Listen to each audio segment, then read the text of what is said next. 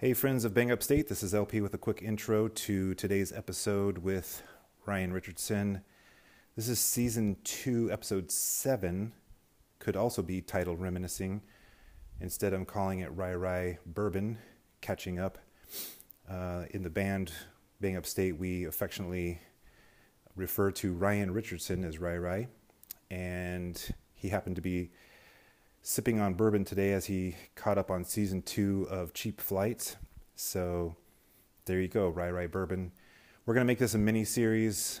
Um, Ryan has a lot of history with this group of uh, musicians, primarily, of course, around the project Leaderdogs for the Blind and the one and only debut album, Lemonade. Um, so we talk about that quite a bit in this episode. We're going to chat more frequently and have kind of a mini series um, called Ryry Bourbon. And looking forward to many more conversations with Ryan. In addition, he's going to, um, when he has availability, join our uh, regular conversations with both Jeff and Derek.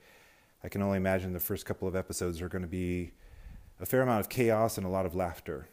Um, but Ryan fits right in. He is passionate about music and creativity. He is uh, incredibly talented, uh, has a wealth of experience, is a great friend, and a great conversationalist, as you will see from this episode. So, enjoy. Mr. Ryan Richardson. And how are you? I'm doing much better now. Oh, me I hear too. your voice. Me too. Feels like feels like home again. It feels like home again. that is absolutely true. So I'm with Mr. Ryan Richardson here on this uh, lovely gray su- Sunday evening, March 29th, March 29th. Is 2020. Is this, is this the extra day we get? No, that was last month. That was last month, Oh, yeah. Sorry, yeah. In Canada, it's different. well, then today is the extra day you get. We do get an extra day. We still get 30, we still get 30 and 31, but 29 is the extra. I gotta love it. I don't know how it works. We fall, So we both fall back. I don't know. we fall back, fall forward. You guys, you guys do that, right? You have the daylight savings and all that, right? Still, at least at least this year. so Every- everything's on hold right now. I don't know. You know, yeah, no kidding. Um, everything is it's daylight savings and everything savings right now with uh, the spread of the pandemic. Pretty much. Pretty much. Absolutely. So, so remind me where you're calling from. I am calling from Windsor, Ontario, Canada. Uh, All right, fine border city, uh, bordering on Detroit, which is excellent. which is you know part of the heart of our connection was you know the Motor City and the ability to f- freely cross the border uh, 25 plus years ago. Isn't that amazing? 25 years. Unbelievable. And I Yeah, think you and I chatted for a bit last year as well. we did. Yeah, yeah, Yeah. We didn't, we didn't record it though. We did not record that conversation. I would love to go back and listen to it now, but uh, that's why we're doing it this way this time. That's, this, this is the way to do it for sure. Yeah, absolutely. Yeah, it was about a year ago. We kind of caught up on where we are at and what was going on and how life was going and how how the family was doing, all that fun stuff. All that fun stuff. And so Yeah. we'll, And and you're we'll the uh, you're the you're the kind of person that I can not talk to for several and I don't like it this way, but we can not talk for years and catch up immediately. Like we just get Yeah. we get back on track almost immediately, and that's the way it's always been. uh, uh, completely agree because I think we had gone maybe three, four, or five years when I moved back to Illinois. Yeah. Um, you came to visit, and then it, it's we probably only talked maybe every four or five years in between. So Sure. maybe uh, maybe, Maybe, we we should can be maybe we should be more frequent than that. yeah maybe we can rectify that as we move Yeah, forward. yeah. But uh, This newfangled technology on the uh, you know on the iPhone and the, the Facebook, such as it is, as Derek likes to say, the Facebook. I really like that. the Facebook and you've got the Googs, yeah, for sure. Right. So. Right. Um, before the internet breaks, we should try to have as many of these conversations as we can. Absolutely. Yeah, yeah. Um, you know, who who knows? Everything else is shutting down, so hopefully the internet won't be one of those things. yeah. Hopefully, Um, hopefully the internet's forever. That would be that would be a different kind of virus. Yeah, exactly, exactly. So there's not even a word for that one yet. They'll come up with it. Oh yeah. So had, had you heard the had you heard this term social distancing before about three weeks ago? Nope. Um, I think I've practiced it in my personal life. sure. um, for for better or for worse. Um, so you should, no. you should take credit. You should take credit for it then. You should be getting royalties every time they say social distancing. oh man, somebody should totally trademark that right now. That's a bad idea. Hold on. what's yeah, What's interesting sure. is is it's really not. I mean, if you think about it, we're not with social media. Social media is also social distance. Uh, it's actually physically physical distance, right? Yeah, um, absolutely. So we're actually. One, one of, I think a lot of people are socially connecting even more than they were before we were social distancing. yeah, yeah, yeah, yeah. It's uh, it's uh, hopefully if we don't come out of this feeling more patient or being a more patient people, then we're never going to learn. Yeah, right. That's if a good point. We don't we don't come out, out of this knowing, okay, I'm going to the grocery store and now it's going to take an hour. You know, just stay, stand in line. Um, if we don't understand that that's part of something that we should be, you know, learning, then we're in real trouble. Yeah, the, and and um, there's so many issues, right? Um, and something that rhymes with issues is bathroom tissues, and uh, yeah, that that yeah, whole thing has just been so phenomenal to to see play out. Well, it's yeah, it's uh, it's one of those things that uh, I was teaching up until the 12th. The reason I remember March 12th is because that's our anniversary and March 12th is the day when everything changed. And that's something. yeah, it was. I taught. I taught on the on the 11th. I had a class on the night before, and then I had a class on Thursday morning. And I said, "Well, I'm going to go to the store after I teach the class. I'm going to pick up some stuff because you know we might need it. Things are starting to get a little crazy." Uh, I remember saying goodbye to my students in both classes, saying, "Hey, just in case I don't see you next week or whatever." And uh, I got to the store, and people were doing that it wasn't it wasn't like it hadn't hit panic level yet. So people were walking through the store acting like this is just a normal day of shopping, but clearly getting 10 cases of water and all the toilet paper they could grab and that kind of stuff. So it was like this. Everybody had this nervous look on their face, like, "No, this is, this is still normal. It's still everything's still cool." And they weren't and they weren't running like it was a you know like a uh, one of those contests where you can get all the groceries you can get in five minutes. They were like taking their time, but there was still that look of, on people's faces that was like, uh, just in case. Yeah, it's just like sure. It's like Y two K plus twenty. Yeah, yeah, exactly, exactly. So yeah, yeah, it was it was a very it was very interesting. It was the, the most interesting uh, anniversary we've ever had because it was like just watching people's faces. I, again, before I was a lawyer, I was a sociologist and I studied sociology. So it's the the study of people in groups which is a real problem now because there aren't a lot of people in groups right now. They're just people, you know, it, and part of it is, is, is kind of watching, you know, people in the grocery stores and just seeing that look of, we're good, everything's good, we're not we're not freaking out yet. so yeah, it was it was a trip. It was uh, I was taking pictures that day for sure. So so that's the second time uh, uh, the date of March twelfth changed your life forever. Yeah, pretty much. Yeah. so one quick comment, and then um, we probably should frame this up for people who don't know, you know, how how we know each other. But um, sure. uh, Stephanie and I went to the store today, and uh, we we had to go to a kind of a an off the beaten path store to, to even find toilet paper.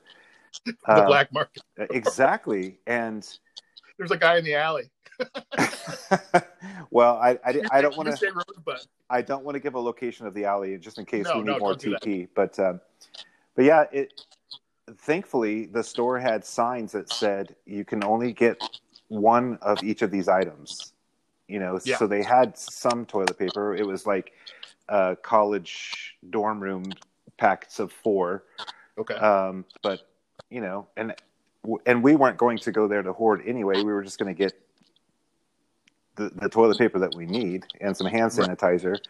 Yeah. Uh, but they kind of had this little COVID nineteen section of things that you can only get one one item each, which I thought was sure. uh, brilliant. I hope that more stores kind of follow that path because you know, realistically, yeah. everybody needs. You know, on the one hand, I understand why people would buy more than they normally would because if you work in an office for 40 hours, Yeah. you're doing half of your business yeah, literally. Yeah. at work.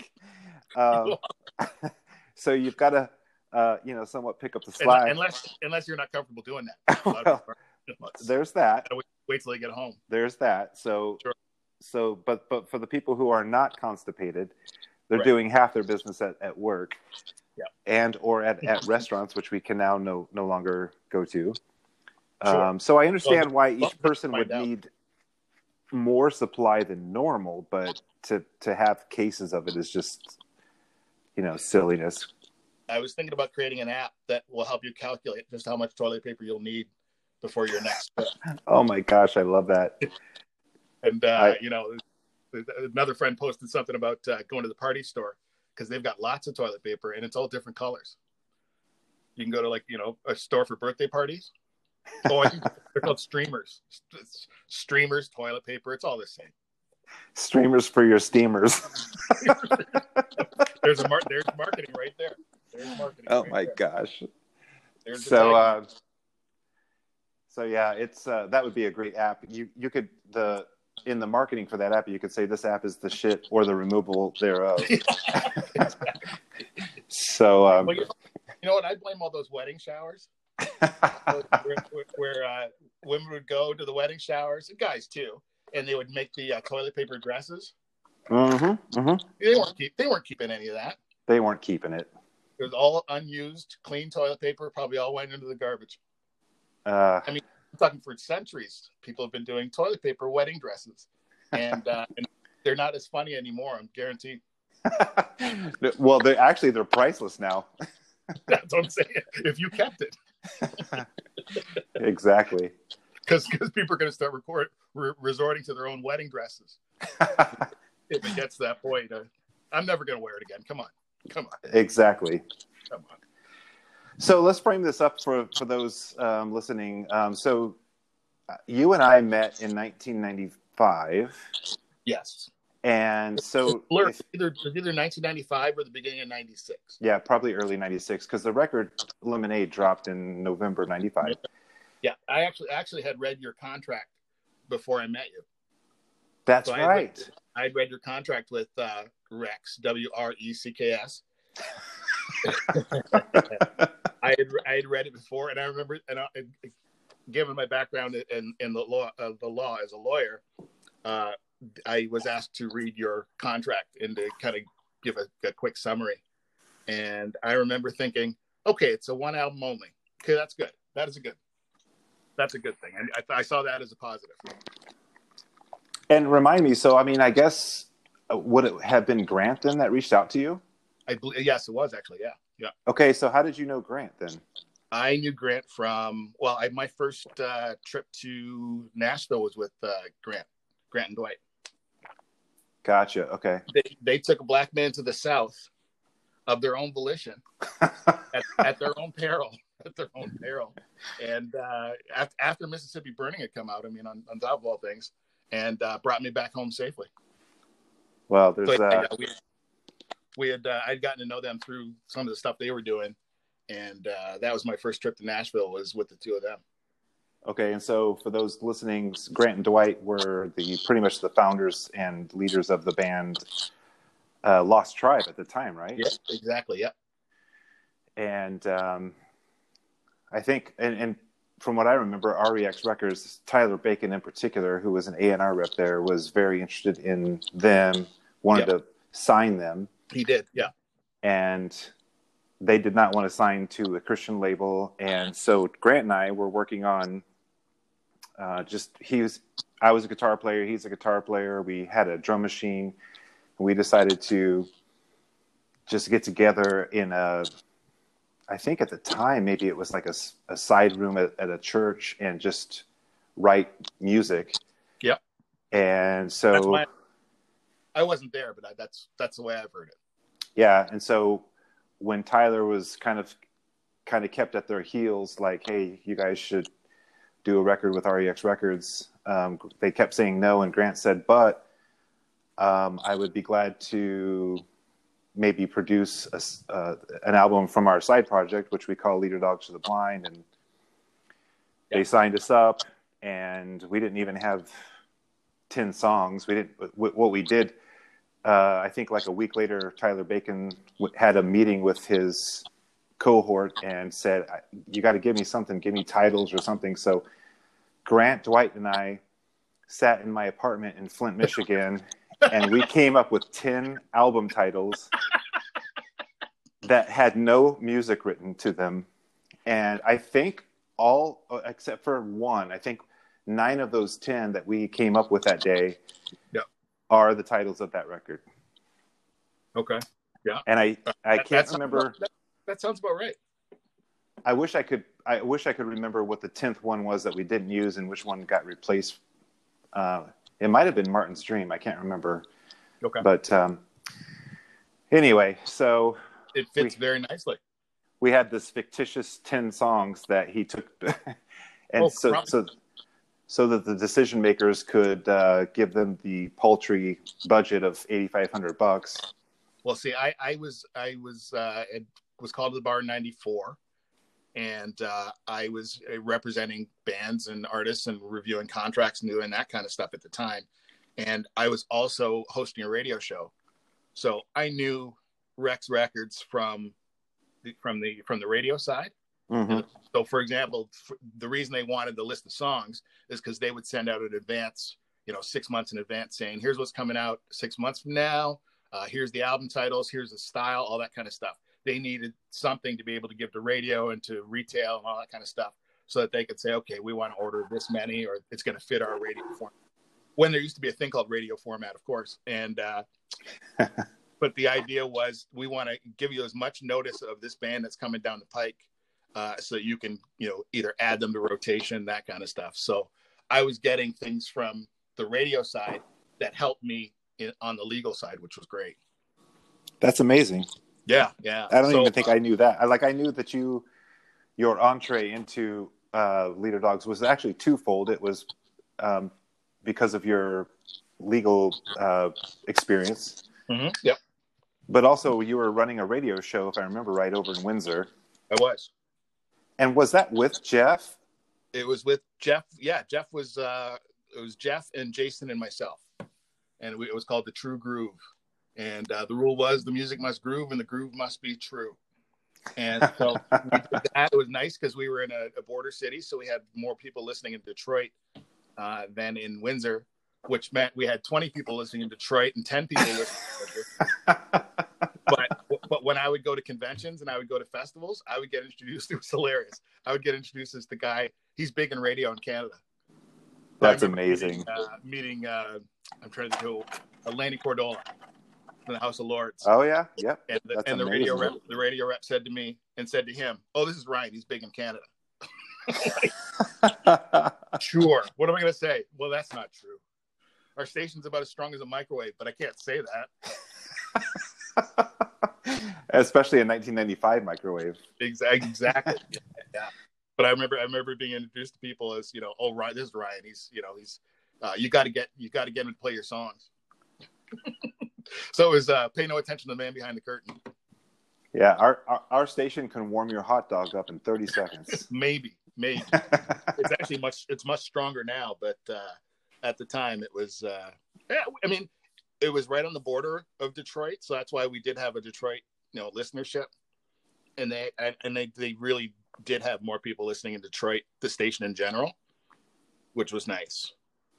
Yeah, and you know, I remember there was a for whatever reason, there was a decent um, scene in Detroit. Yep. Detroit always had a great original music scene.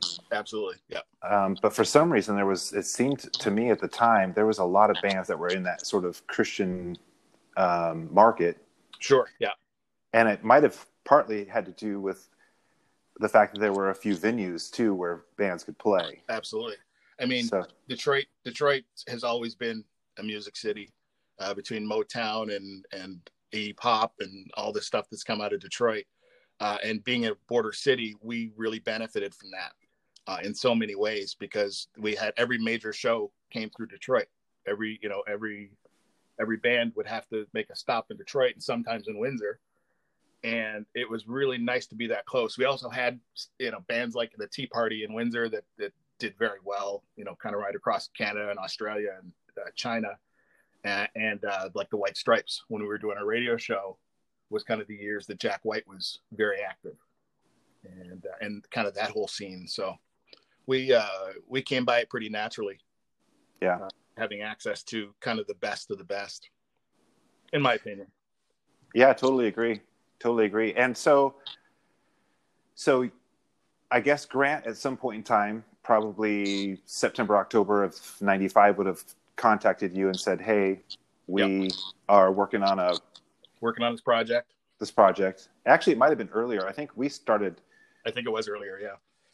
I, I think, think, it was, we, I think it was like early summer that year.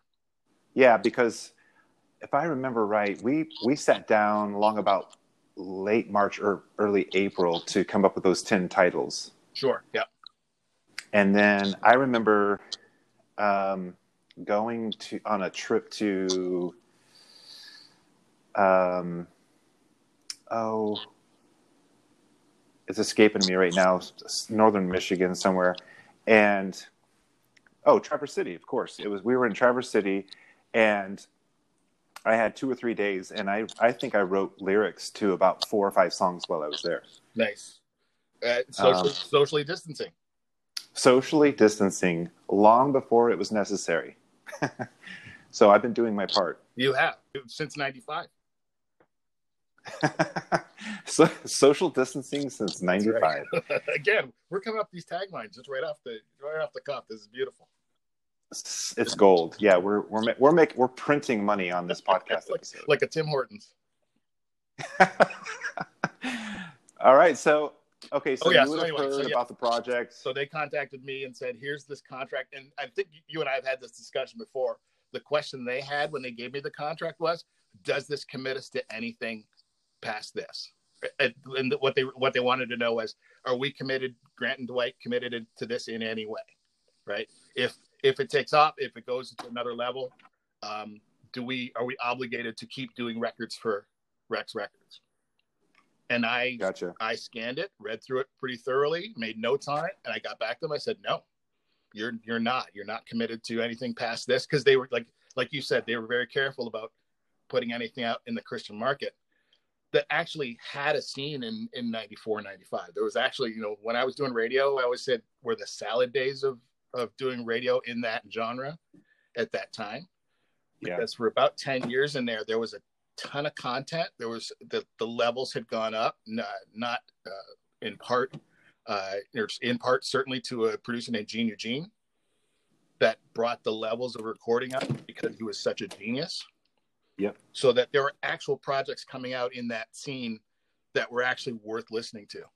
Uh, yeah. You know, after years of not not being listenable, I'd say between say 92 and 90 697 you had mortal you had stavesacre you had uh, you know uh, the crucified. You had stuff that for for a college radio station that we were running out of we had content that we could put out that people would listen to. That actually mattered yeah. That actually mattered, I... that, that, actually talked about real issues and actually talked about you know uh, social responsibility and and all that kind of stuff uh, and I, like I said, 92 to 96, 97 was kind of like the best time for that uh, because we had we had no shortage of content. Uh, we could put out stuff, and again, I didn't want to. We didn't want to put out a, a, a show that was just going to be cheesy. Like we when we were choosing our titles, right? It was like the the rock, the solid rock. Like there's so many stations that all had the same name. Yes. And it was like, and we went with the true groove. We said the music must groove and the groove must be true, which meant we could play whatever we wanted as long as it fit into that into that definition. Yep which is which brought us the leader dogs because certainly we were playing we were playing your stuff um, as soon as we got it. Like we added your rotation right away with, without you and I ever meeting. I and I think you might know this story, and if you don't, this is good for everybody to hear. Uh, I remember my brother, who used to be into rock and roll, not anymore, but he was into rock and roll, and he was listening to all kinds of stuff. And at the time, I was like, look, you got to listen to stuff that's going to build you up. You got to, you can't be listening to the stuff that's going to tear you down. And I came back home. I was living out of town. I came back to my parents' house, and my brother was cranking. Um, I think it was Better Days, Better Ways, Better uh, Better Ways, Better yeah. Ways, Better Ways. Yes. Well, the Canadian version was better. Was Better Days. they, they, of course they, it was. They make that slight change and when it crossed the border. and, and, and, Reprint. and I'm over 50 now, so the memory's starting to starting to go. It's the it's the uh, Maple Leaf reprint. the special edition, 10, Yes. 10 signed copies. So, uh, so I, so I, I, I remember going up to his room, and uh, and I heard this this noise coming out, and I was like, dude, like, what are you listening to now? Like, man, you gotta. uh," And he's like, it's Leaderdogs, and I and the only reason I was criticizing is I was like, the production was so good that I was like, this can't be Christian music.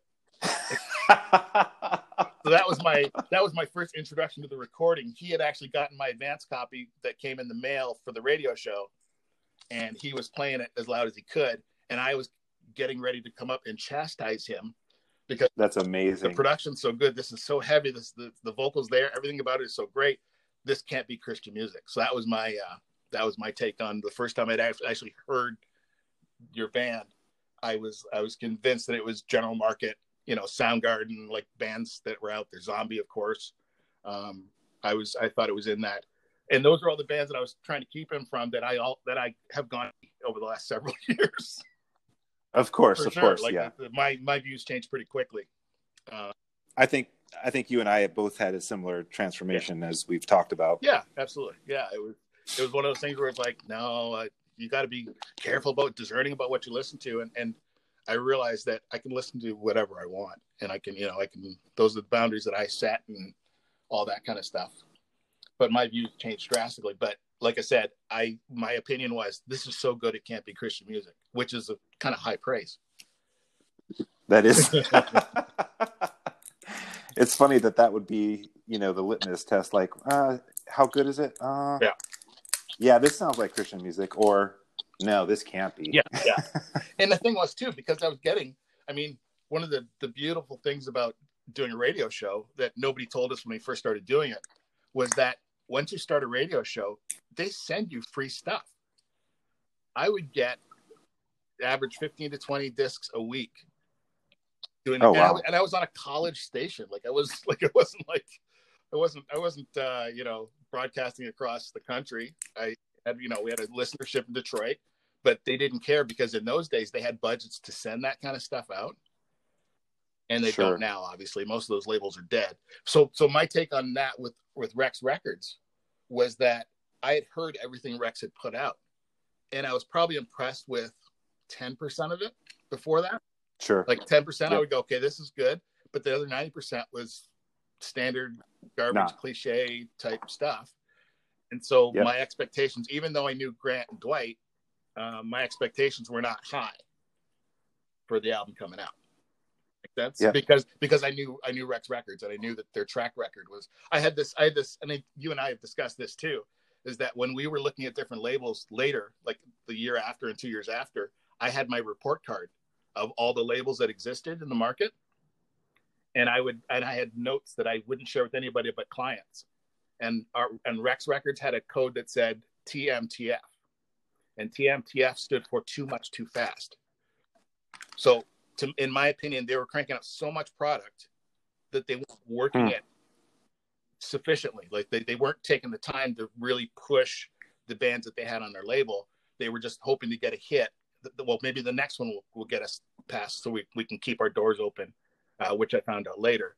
But they weren't really working an album which is what you had to do in 1995 for sure. You had to spend the time make connections with radio. You had to get radio on board. And so too much too fast in my coding meant they're cranking up so much stuff that they're not working any of it really well. Yeah. and so and so Yeah. when we were discussing the idea of taking leader dogs to another label i would have my coding that would say well that label eh.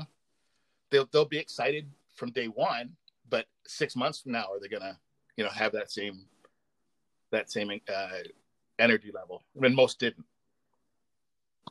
Yeah, and you know, I also remember something that was so um, evident at, at, in that era. Now, there was there, in, like you said, 1994. 1995, there started to be a departure. But prior to that, the entire, it's what felt like to me, the entire Christian industry was simply being a, a, an echo of what was happening in the, in quote unquote secular music. But of course, by the time you record a record to sound like something that's on the radio, you're already a year and a half too right. late. Yeah. Yep. And that's what Gene Eugene changed. He did. Yeah.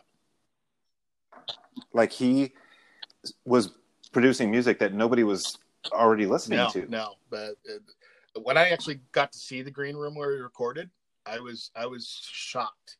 It was kind of like uh, have you seen Sound City?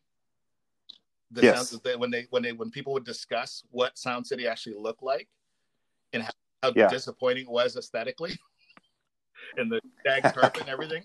The green room kind of it had a it was it was it was a, a a different setup than I I, I anticipated. Kind of this huge studio. Uh, and what I learned through certainly through that and through Sound City is that you don't need even then you didn't need the huge, you know, uh, beautiful paneling and sound everything else. You just needed to have a good producer who could who could guide a band. Yeah, and you need a decent A and R, which, by the way, they're now. I this is no knock to Tyler, Nope, but yeah. From what I remember, there was there was like none for us, and and it might have just been because our our contract was so off the wall, like different. Right. But it also might have just been because that's just that was the norm then. Like there was no And guidance. you know what the other factor was? Is that- REX died. Rex Records died within, I believe it was six to eight months of the album releasing.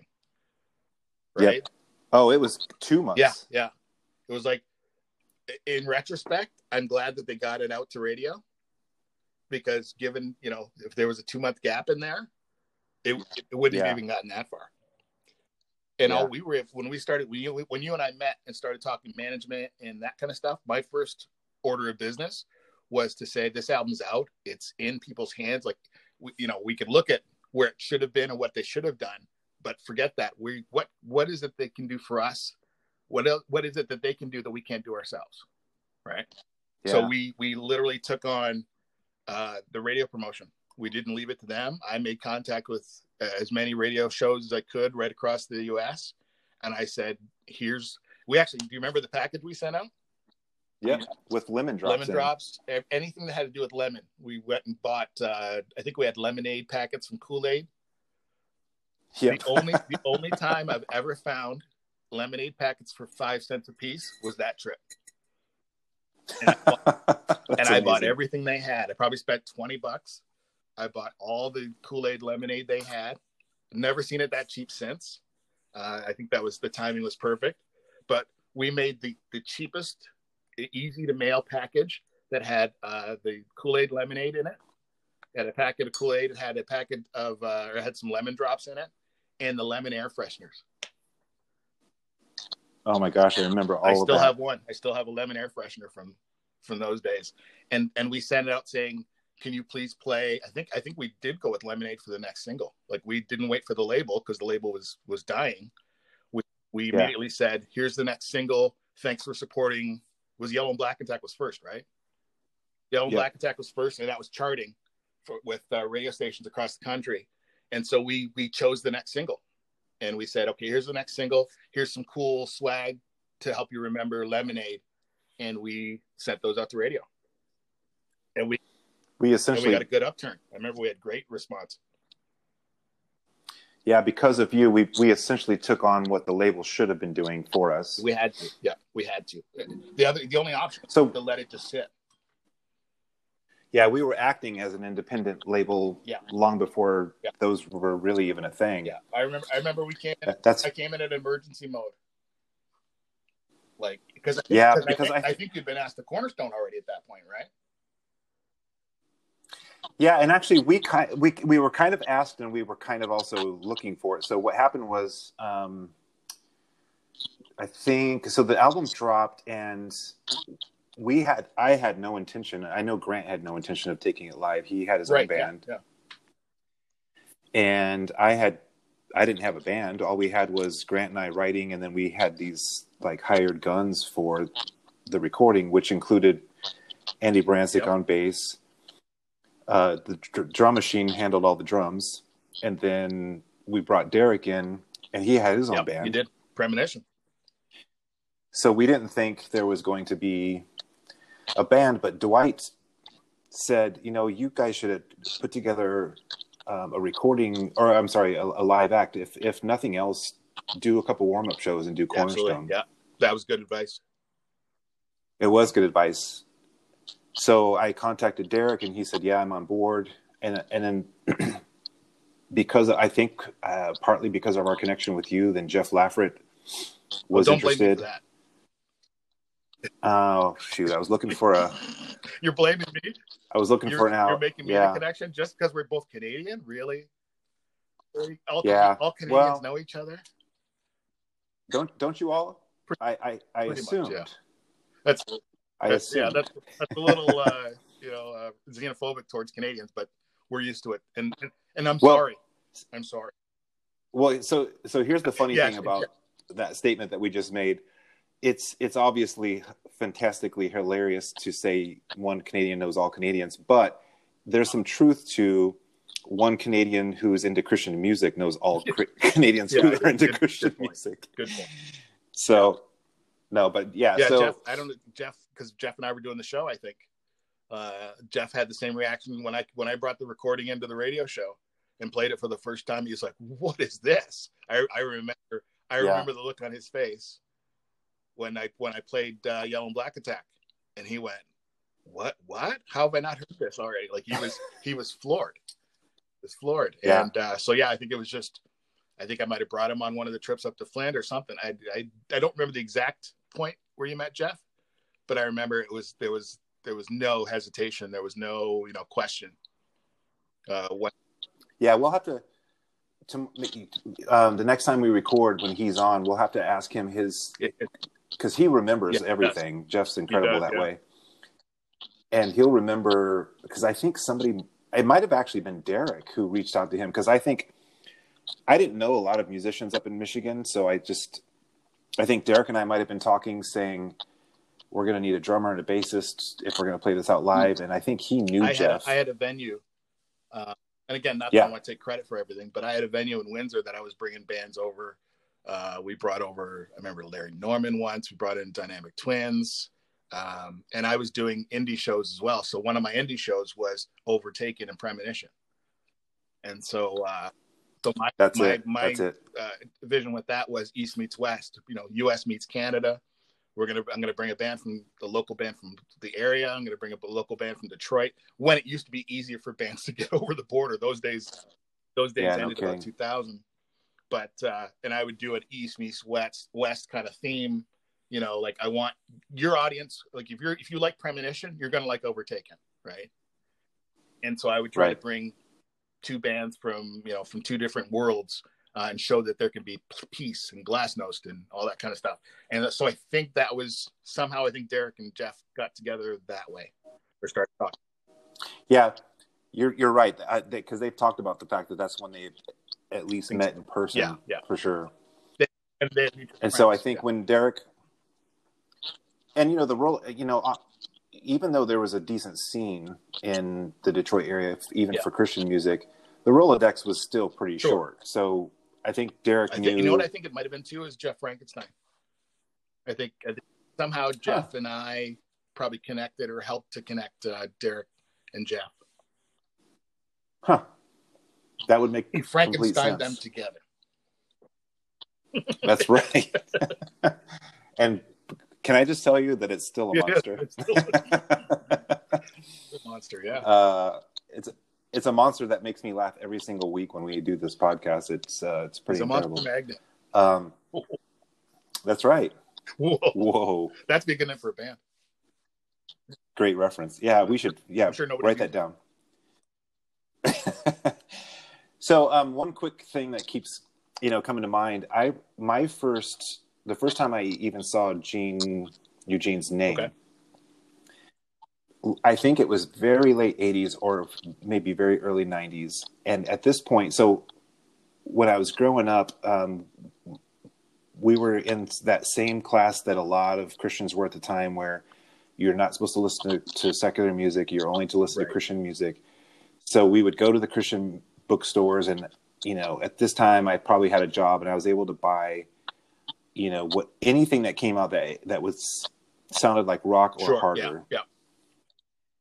And I remember being in this, you know, very little town, central Illinois, Pekin, Illinois, and going into a Berean bookstore. And I might have been there, I, I might have been there with my mom. I can't remember.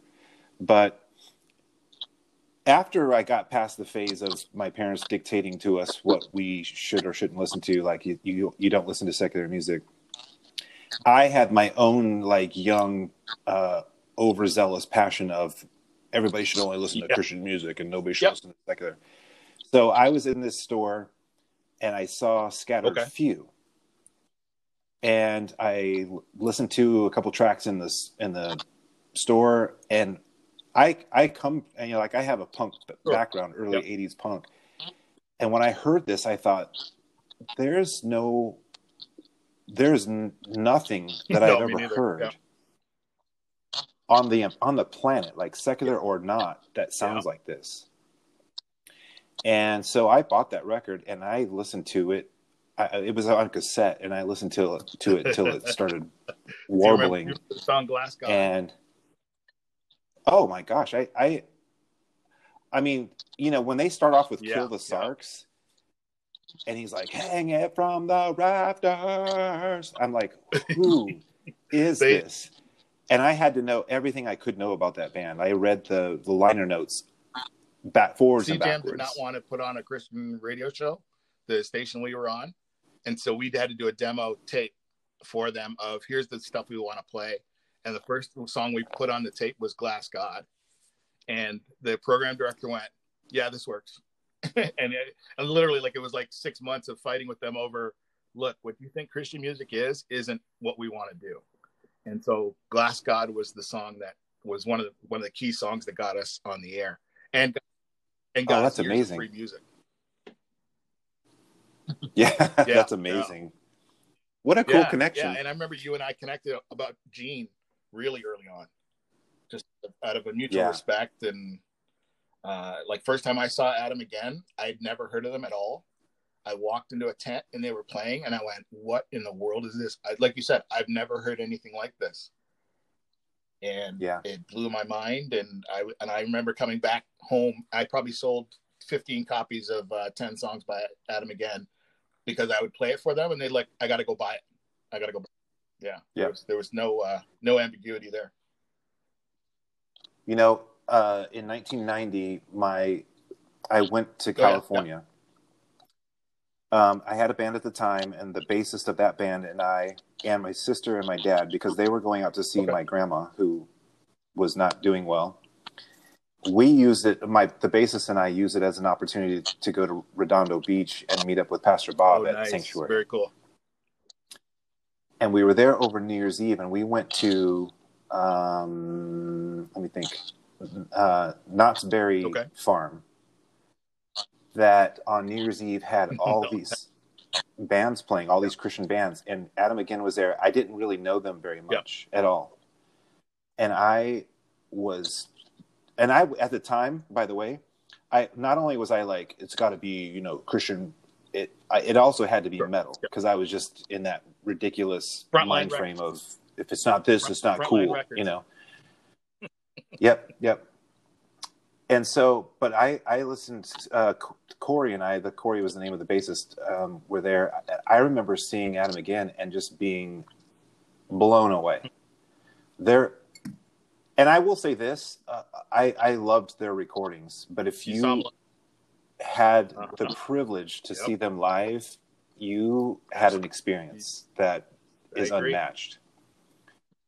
And um, yeah, that was a game changer for me. So I, I even then I don't think I connected uh, Gene Eugene to you know like who he was as a producer and and then like Scattered Few. Um, that came together for me later, but um, I just remember Adam again and that and and they were touring ten songs. and they left that impression right? on you. Oh, was, I, I can still see it. It's one of those things, you know. There's a there's a, probably uh, maybe a couple dozen songs where, well, probably a lot more than that at this point, where you can absolutely remember where you Mhm, were at yeah. the time. Music, music does that, doesn't And it?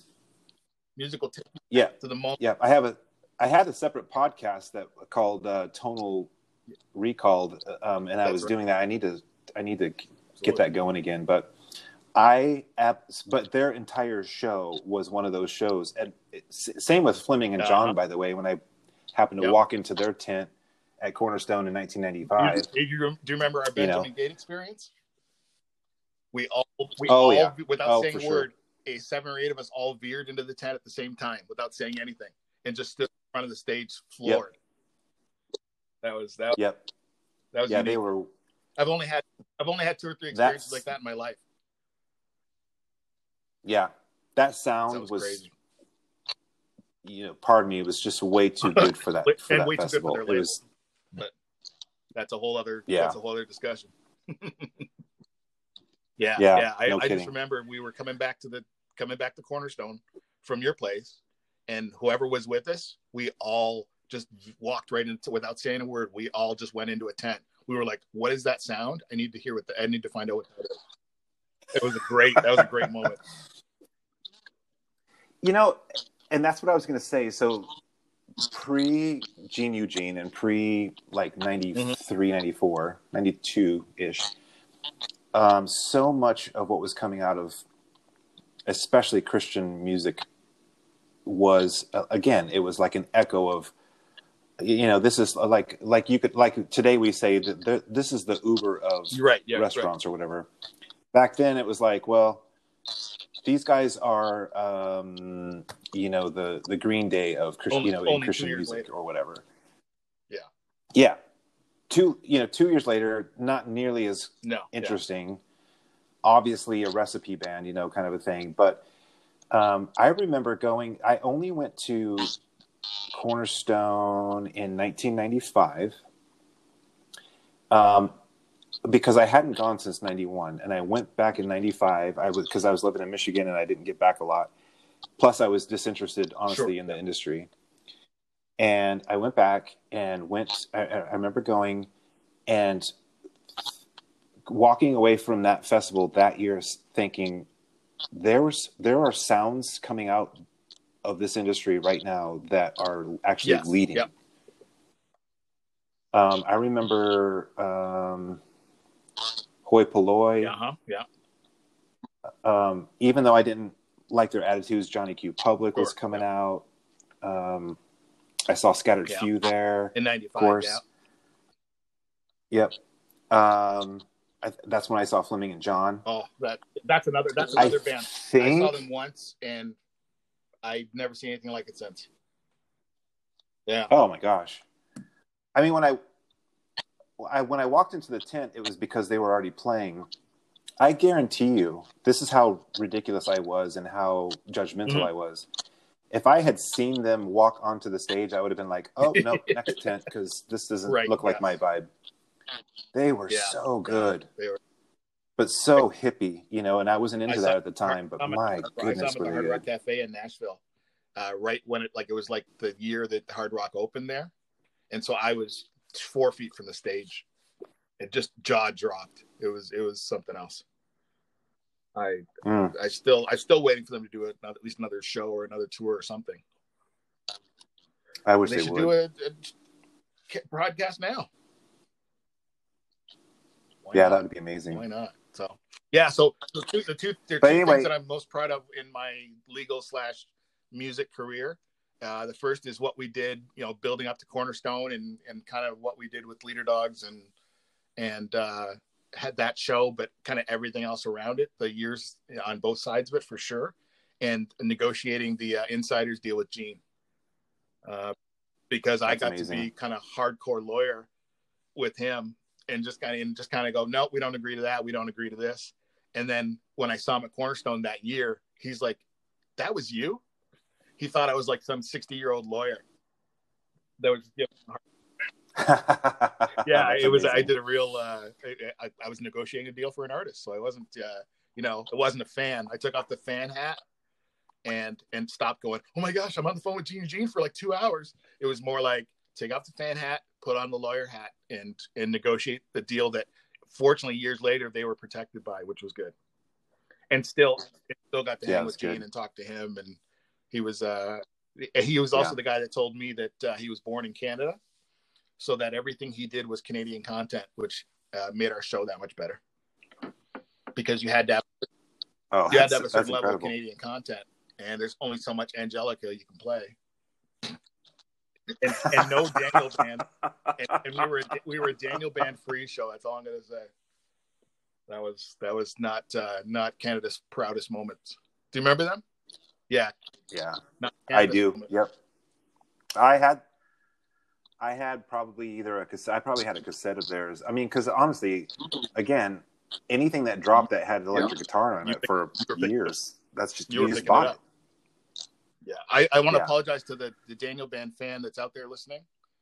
Uh, nothing against them, but uh, they didn't get play on the True Groove, and I don't apologize for that.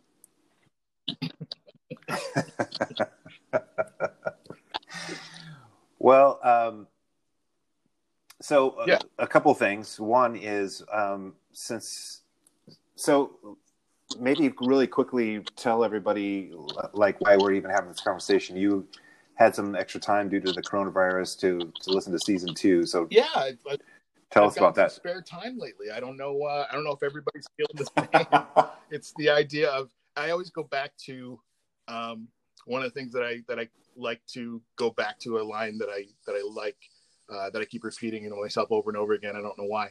Um, is am I consu- am I consuming more than I'm creating?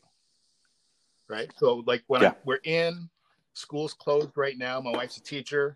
Uh, she's also a harpist, so she's playing beautiful harp music. Uh, not every morning when I have breakfast, uh, like I would want, but uh, she played, you know, every once in a while, done some recordings, that kind of stuff. And so she's she's working on her skills. Not that she needed the work, but she's doing that. And so it's easy for us to go, let's binge this show, let's do this. And it's like, Yeah. yeah, we can do that because there's this time now, but am I consuming more than I'm creating? So if I'm spending three Yeah. or four hours on this. I want to spend three or four hours uh, creating content, you know, connecting with people, that kind of thing. And so I've been meaning to get to season two of this podcast for quite some time. And uh, and again, I was just so I was busy teaching steady right up until March 12th, and uh, free time wasn't wasn't uh, afforded to me. So I said today in my calendar this morning, I said today's my cheap flight day.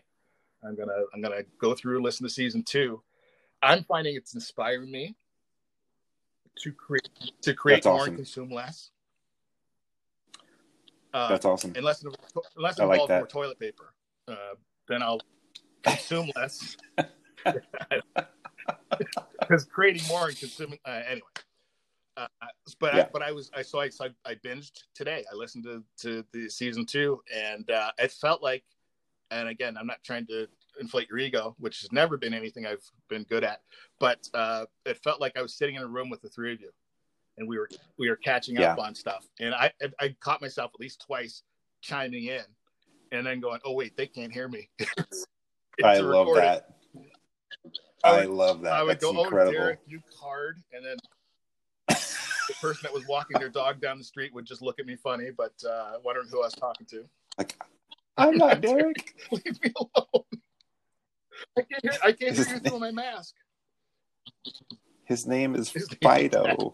But yeah, I, I it felt like I was having a conversation with the three of you, and we were catching up on stuff. Uh, and I literally came out of it feeling like, yeah, we're all, we're caught up. This is good. I, you know, I might have something to say if I, you know, if if, if they allow me to jump on the mic uh, at least one more time. And the video that I posted last weekend had nothing to do Yeah. with anything you were saying because I hadn't listened to the podcast. I hadn't listened to season two of the podcast yet, right?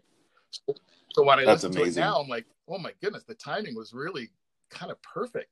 That I was cleaning Yeah. my extra one of my external hard drives, and I found that clip. It was like a 15 minute clip that I know my brother was at least one of the the camera people on that, and it was just Yeah. you guys on the road and the Wonderland Ballroom show and the the one in uh, in Michigan, uh, and it wasn't. I like the fact that it wasn't like here's 10 minutes of this or 10 minutes of that. It's like a minute of everything, you know.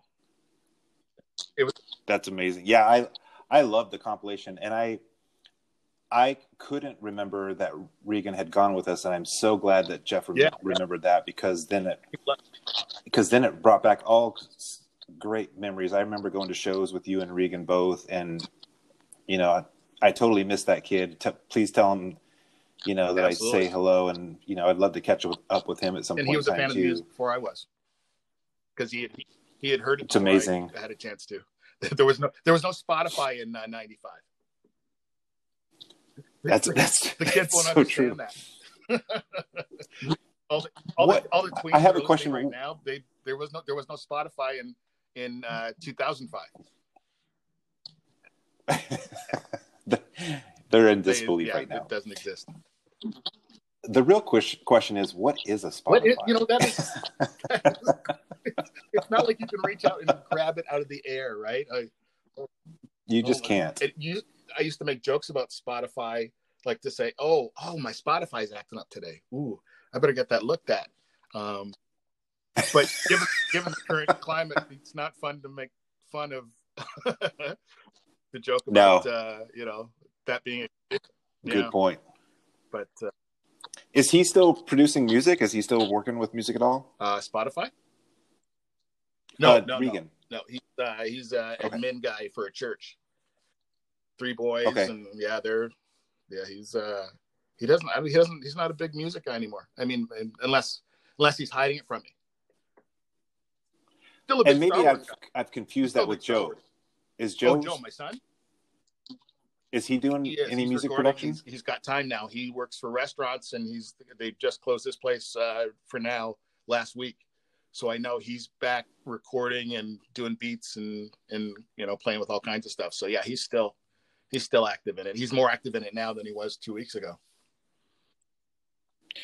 Well, let him know that like I because what we're, we're going to start from is is is beats just like we did with Okay, Leader yeah. Dog. So if if he wants to jump in the game and um you know lend a beat or two, he's, He's- welcome to. He's he's really yeah. like he's moved more to hip hop lately, but he's but he Yeah, when he was I'm DJing, um, he was far better. He's still far better than I ever was, as far as as far as beating and, Huh. and doing live shows and stuff. Like he really, he really had uh, he really has skills. It's uh, it's been fun. To, Well, that's like my my boy, you know, Yeah, Sprout, yeah. of course.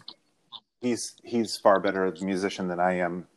I mean, like leagues beyond me. He's you know versed in theory, and he's he's both educated and he's got great talent. So he's got a one up on me. Yeah, yeah.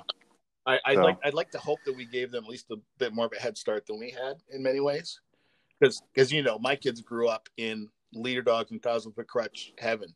Like when when when I realized that there were shows that we were going to that they couldn't back get backstage to, and they would go like, "What's going on?" I was like, "Maybe I spoiled them a little because because my kids grew up like going backstage wasn't wasn't even an issue, right? My daughter No. and I went to see uh, Twenty One Pilots last year, and uh, and it was kind of funny because I think she was kind of like, "You you you know them, right?" I'm like, "No, I don't." I, don't. I, I got no con- I got no connections there, but uh, but growing up, they were backstage at, at our shows, at Crutch shows. Like it was, it was. uh That's just what it was. So I, I like I said, I hope we gave them. I hope we gave them. I, what I pray is we gave them an understanding that this isn't some far fetched dream, right? This this isn't something That's right. that you uh, you can't do. That it's that it's in your hands and you can do whatever you want with it. It's kind of like uh, Dave Grohl's approach with doing Sound City and and his attempt to educate students that just do it, do it ten thousand hours. You know, get get really good Yeah. at it.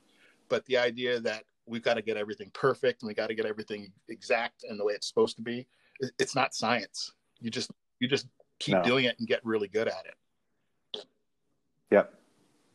And your, Your passion drives you. absolutely. Absolutely. One of the biggest challenges for me in say management the last 25 years is that my bar was really high. And again, I'm not here to inflate your ego, but my bar was really high in the in the beginning when I started managing you guys, managing Leaderdogs, and then I started working with Thousand Foot Crutch. And then I started to look at the landscape post 99, 2000 and going, oh man, my my expectations, my my uh the bar was high, right? Because every every other band That's that came amazing. in it was like, no, you're missing this or you're missing that, or you need you you need to work on stage presence or that kind of stuff. Like you guys had that kind of stuff in place, and uh, Yeah. and you were willing to put in the time, uh, and that's that's one of the things that I kind of lament in many, certainly of the last 10, 15 years of bands that just assume that I can just do this, and then the world's going to throw money at me, and the world's going to come after me, Yep. and and they don't want to put the time and the effort in to actually connect with their audience, the, the time and effort to, you know, kind of let people know what they're doing. Yeah. That's that's gold right there. That's uh, that's some good Every once in a while, right I there. might say something intelligent. well, we're only what 58 minutes in, and you just now did. So Finally found that. that yeah, it, it only took 58 minutes to do that. Okay. That's great. I'm getting I'm getting better. So, Yeah. so two things. One is um, we've decided today that well, a couple things. We decided to do this using Anchor to record instead of Zoom because we we realized that we had uh, at least in our um, pandemic sh- lockdown, we had faces for yes, sure. for radio. I, I know I do. Uh, the second is um, you mentioned earlier that you were sipping some bourbon while listening to season two. What what's your what's your bourbon Well, recommend? There's a place in town. Uh, like my wife was on a walk one day, and uh, it was a beautiful day, and she's she didn't stumble into it, but she found this place called the Bourbon. It's about 10, 12 blocks from us, and uh, Yeah. it is is such a great place, and uh, it's with that outdoor patio, and so sometimes in the summers we'll live there. we actually we had a, we both turned 50 last year. That's that's the only the only time you can actually give a woman's age is when they hit like 50 or 75 like or you know the, the landmark ages. Other than that it's never good to advertise anybody's Never. age really. It's it's it's the i call it the kramer principle. Like don't speculate. That's good. but anyway so we did our 50th birthday party at the bourbon uh, but we actually called it a 100th birthday party because i said we don't may not look good for 50 but we look great for 100 and so we went back to our favorite place. They had a an upstairs room, and the so the bourbon's own own brand is pretty amazing. Uh, yeah, so Awesome. the bourbon is uh, is our place to to hang out and, and invite friends to, and all that kind of stuff. And uh, after all this gets cleared up, we'll definitely have to have you up and would out there love on our- that. on we our way would to love Toronto. that. Yeah. Yeah, yeah. for sure. Yeah, I would love that. that's, That's uh, that's the bourbon is our is our place, and it's our, you know, the, the stuff that they come up with, the drinks they come up with, they're pretty amazing. Yeah. Um, Stephanie is is bur- Oh, yeah. bourbon first, bourbon forward. So we would is definitely love that. to recommend? Uh, she turned me on to Journeyman Okay. out of Michigan. Journeyman. Um, Feather Rye is one of our Okay. favorites. Um, and actually, if you once all this dies down, if you can make it over to where Journeyman is, it's a it's a great place to go. Just hang out and have boutique restaurant food, and and they have they make a lot more than just bourbon, but um, that's my opinion. is it's by far their the best thing that they well, make you, there. and so. you know, like being in a border city, um, it's been second nature growing up. I mean, I went to school in Detroit, like lived in Canada, went to school in Detroit. Crossing the border growing up was never an issue. It was never something you, you know, it was like, well, yeah, of course I cross the border. It's just what you do. So on March 11th this year, uh, I was having a discussion with my father-in-law, and I said, "What's going to happen? Like, I don't. I hope they don't cross. I hope they don't close the border. Like that. That'd be bad. Like again, Yeah. personally selfish. I, I need to get over there. I need. I got stuff I need to do. And uh, that was the morning of that when March 11th, March 12th. I was like, I'm good. I'll be okay. I I, I don't really think I needed Yeah. anything over there. when they start when they started talking about your the time you got to self quarantine when you come back, uh, you know they're talking about people coming from like Europe and self quarantining, but the same the same rules apply if you've been to across the border to Detroit. So I literally within Yep. 12 hours went from oh my gosh, how can I not live and breathe and get over the border to yeah I'm okay. I'll be I can yeah, I'm I can good. still talk to We're good. friends. we can FaceTime. They got They got, they got stuff in Canada and Canada. Well, the the the uh, toilet paper thing, I heard about from Detroit.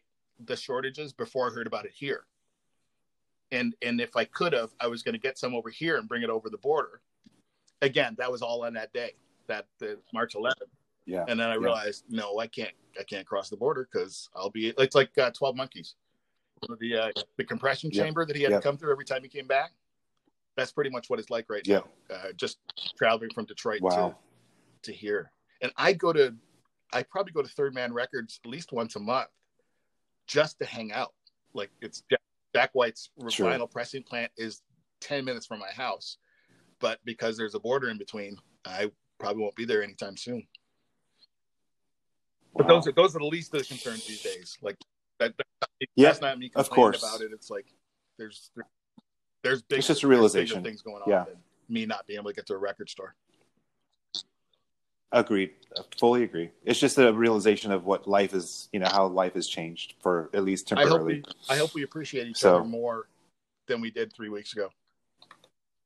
On the flip side, I agree. I think that at least for one news cycle, I think we exactly. Exactly. Hopefully, hopefully this extends the news cycles a little bit. That'd be kind of nice too. will. Oh my gosh, more wouldn't it? than more than half a day. Yeah. So the so the final thing is, um, we're not gonna. You, you're not going to be a stranger. We're not going to do this No. once every five years. We're going to do and a half this years. on the regs. Yeah, yeah, yeah. Cut it in half, Let's cut let's cut that in half at least. Um, let's uh, at, at least f- f- at the very most, it'll be one quarantine um, period, so 14 days. But no, um, so we're we've decided. Ryan and I decided we're going to try to because there's a lot more stories, um, especially now that we're doing season two, which is pretty much all Leaderdogs. And you have stories about how you've met the other Yeah. guys, and um, so we're gonna have this little mini series called Rye Okay. Rye Bourbon, and uh, maybe you and I can connect, you know, on Sunday evenings, and and we and, and if, if the other guys can jump on, cool, and if not, um, but we'll also have you join our, you know, the when we all chat as as often as well, you my can. I, I know my lawyer's already planning to get in touch with you to negotiate this. So, you know, Okay, be, uh, sounds there'll good. Be a, probably a standard thirty-page agreement that will kind of lay out the terms and, of course, the red M's and yeah, the green room and all that kind of stuff. yeah. Your lawyer plays harp Yeah, yeah, in the mornings that- too, right? Yeah. Okay. Okay. right on. Well, it's been a pleasure as always, Ryan, catching up with you. This is this has been a lot of fun, and uh, no, there won't be two and a half years. Uh, I'm sure we're going to talk uh, very soon. And uh, again, there's there's such a rich history, um, and such a like when we talk next, I'll, we'll talk about uh, how you and I met because there was there was the contract. Love and it. There was this this uh, entity out there called Lyndon Perry, uh, but I didn't I didn't know what that was. It was kind of like Prince, the artist formerly known as Lyndon Perry, and uh, I knew of you and uh, hadn't met you until Yes. it was a very uh, very cool uh, meeting that we had, uh, and just that that you know that instant connection uh, that we were able to kind of turn into a working relationship, which was was great. Which Absolutely. again, no time passes. Doesn't matter how much time there is between our conversations. I feel like we just you know talked yesterday. Oh, I totally agree, and I and I feel the same. Um, and I'm also basking in the in the delight knowing that somebody has compared me to Prince for some reason. I don't even matter. care what the reason matter. is. It doesn't matter. so uh, I'll take that. But um, and I'm glad we decided to re- record this instead of getting on the phone because we would have forgotten some of this, you know, for the for the recording. And I just I, it's just cool to have it tracked this time. We didn't have these tools back in '95, and we've got them now. So to use them. I mean, last time we talked, I think So- I said something intelligent at the two hour mark. So yeah, like It was two hours, yeah. that in yeah, half, if I remember great. right. Yep. All right, so you're on the line for Yeah, 30 yeah, minutes next time. okay, man. right on, brother. Well, um, you have a fantastic week, and uh, I'll send you a link when this uh, little little great. guy gets published. Awesome. Looking forward. I'm glad. I'm glad we uh, right. we got to catch up. Okay. Agreed. Have a